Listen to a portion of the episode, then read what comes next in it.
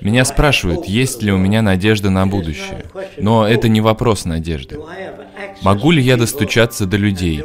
Достаточно ли у меня знаний различных языков, чтобы представить эту концепцию в терминах, которые будут понятны другим людям? Этого я не знаю. Я могу только попытаться достучаться до других людей.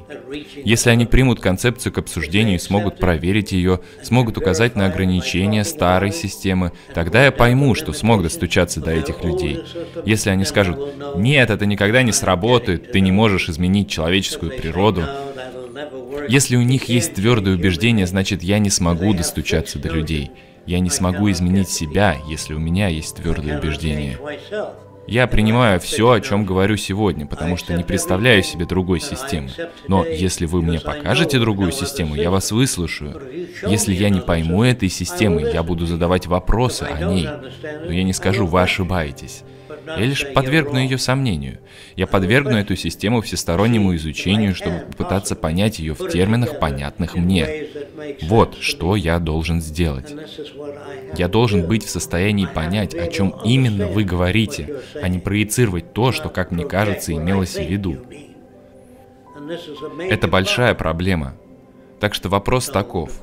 Будет ли эта система работать? Этого я не знаю. Зависит от доступа к средствам массовой информации, телевидению, радио, кино.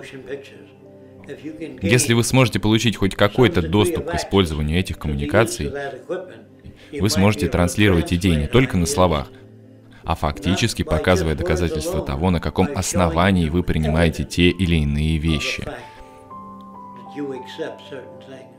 Вы принимаете их на другом уровне. Вместо «поверь мне, я говорю тебе правду». Это не является фактическим основанием. Но с помощью кинофильмов можно показать события, рождение детей, показать концепции, не являющиеся реальными. Можно увидеть, как люди приносят в жертву других людей, бросая их в вулкан. Можно показать, как люди рассказывают своим детям о том, что они искренне считают правильным, без каких-либо оснований на то. Вообще никаких физических оснований. Все это можно показать. Конечно, в таком случае вы отнимаете у человека личность, с которой он или она себя ассоциирует. И если отнять всю личность, у них не останется образа самих себя. Этот образ необходимо заменить научной шкалой производительности. Нельзя отнимать систему ценностей другого человека, не предоставив им взамен новую, более сильную, более актуальную. Вы понимаете это? Иначе вы оставите их в неведении. Отнимая их систему ценностей, какой бы она ни была, поймите, это единственное знание, которое дает им возможность самоидентификации в этом мире.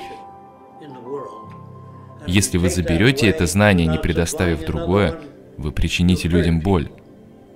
Говорите людям, что вы не принимаете такие понятия, как правильно, неправильно, хорошо, плохо. Вы должны избавиться от этих понятий и показать их происхождение, потому что они когда-то служили нуждам королей. Понятия «правильно» и «неправильно», «хорошо» и «плохо» устоялись потому, что сама группа поддерживалась за счет этих ценностей.